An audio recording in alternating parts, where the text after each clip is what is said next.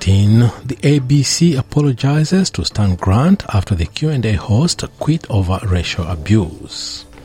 Australia agrees to introduce further sanctions on Russia. And an Australian man dies on Mount Everest.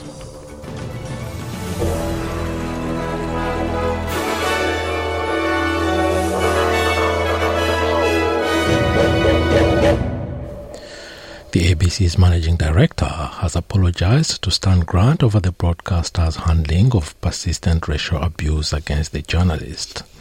Grant is stepping away from his role hosting the Q&A program due to the barrage of racism he's copped, which has intensified since his involvement in the public broadcaster's coverage of the King's coronation.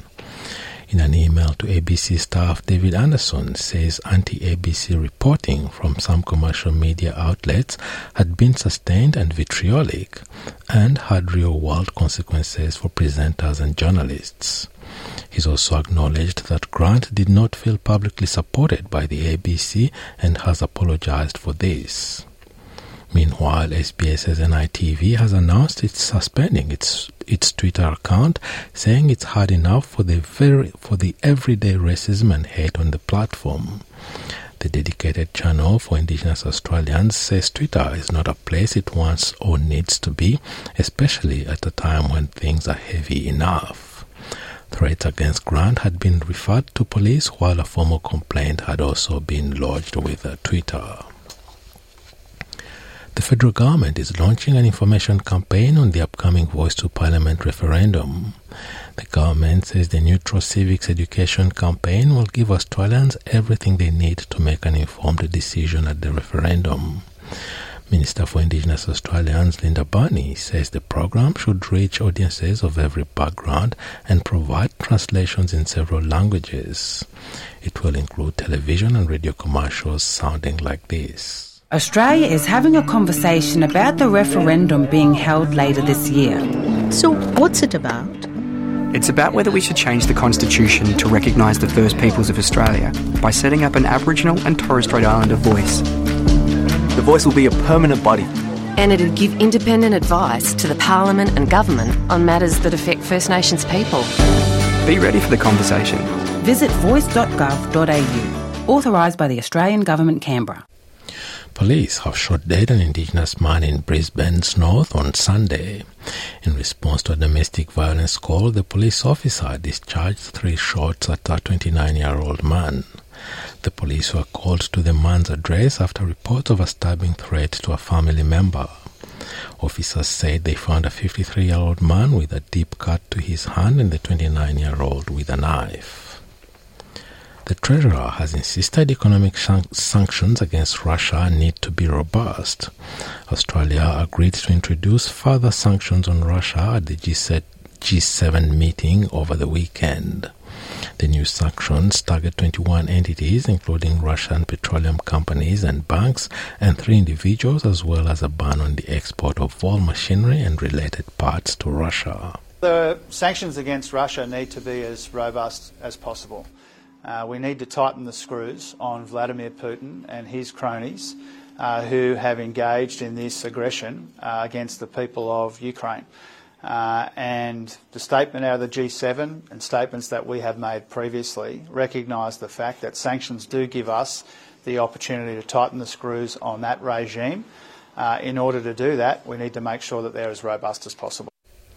An Australian climber has died on Mount Everest, becoming the 10th fatality on the world's tallest peak this season.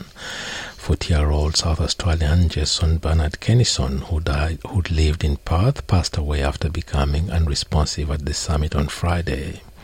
Mr. Kenison's father says he was informed by police of his son's death. Buy now, pay later schemes like Afterpay will now face tougher restrictions under new rules introduced by the government. The schemes will now be treated as credit products under changes to the National Consumer Credit Act to help protect consumers against financial abuse. Financial Services Minister Stephen Jones says such schemes could be a danger to consumers because up until now they have been largely unregulated and unchecked. Today, the Albanese government is announcing that we intend to bring buy now, pay later into the National Consumer Credit Act. What will that mean for consumers? Well, it'll mean that the responsible lending obligations that apply to every other credit product will now apply to the buy now, pay later sector. It means before somebody is offered a buy now, pay later product, they must go through suitability and affordability checks. A New South Wales experiment allowing first home buyers to avoid substantial upfront costs is to end within weeks, but a replacement is in place. The First Home Buyer Choice Initiative will be closed off to new entrants on the 1st of July, stopping eligible purchasers of property up to $1.5 million in the state from choosing between paying upfront stamp duty and an annual land tax. An average of 1,200 people per month have taken up the scheme since it was introduced in November. But the Minns Labor government will this week fulfill an election promise by taking steps to end the scheme and lift stamp duty exemptions and concessions instead. The changes will cut the stamp duty bill on an $800,000 property from $31,090 to zero and ensure some reduction applies to homes valued up to $1 million. Prime Minister Anthony Albanese has touched down in Australia after 3 days of meetings with world leaders in Japan on the sidelines of the G7 summit. Mr. Albanese met with US President Joe Biden for a bilateral meeting as well as in a Quad Leaders Forum alongside the Indian and Japanese Prime Ministers after the original summit in Sydney was cancelled. Indian Prime Minister Narendra Modi is still travelling to Australia and will land in Sydney today.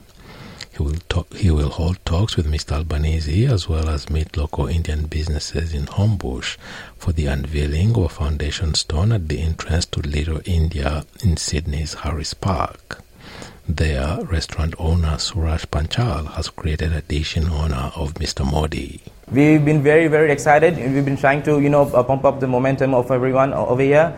So excited that, if, the Indian Prime Minister walks in Harris Park, will be a huge boost for the businesses over here. Saudi Arabia's first astronauts in decades rocketed towards the International Space Station on a chartered multi-million-dollar flight. SpaceX launched the ticket-holding crew led by a retired NASA astronaut now working for the company that arranged the trip. Also on board is a US businessman who now owns a sports car racing team. They'll spend just over a week there before returning home with a splashdown off the Florida coast. Sponsored by the Saudi Arabian government, Rayana Banawi, a stem cell researcher, became the first woman from the kingdom to go to space. She was joined by Ali Alkami, a fighter pilot with the Royal Saudi Air Force. Crowds gathered at the launch site to watch the rocket take off. Among them was Anne Richardson from London. At the beginning I was really nervous, and then when the flash went, it's there it goes, and it's just magic, We watch it go up. Unfortunately, it's a bit cloudy, so we didn't see it go all the way up. But yeah, it was magical. It was amazing. And to sport, there's shock after Jack Trbojevic is ruled out of the State of Origin opener. The Manly star has pulled out of Game 1 of the Interstate Series due to injury. He's set to be replaced by Bulldogs big man Tevita Pangai Jr. in a surprising Blues selection.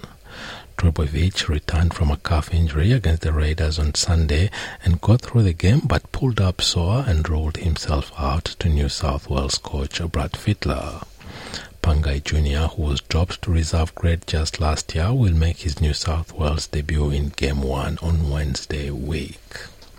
And now having a look at the weather around the country, Broome, sunny 28, Perth, partly cloudy 25, Adelaide, possible shower 17, Melbourne, partly cloudy 16, Hobart, cloudy 16, Albury Wodonga, partly cloudy 13, Canberra, similar conditions and a top of 14, Wollongong, sunny 19, Sydney also sunny and a top of 19, Newcastle, sunny 20 degrees, Brisbane, mostly sunny 22, Townsville, sunny 26, Cairns, partly cloudy 27, Alice Springs, sunny 20, Darwin, sunny 30 degrees, and the Torres Strait Islands, a mostly cloudy day and the top of 29 degrees.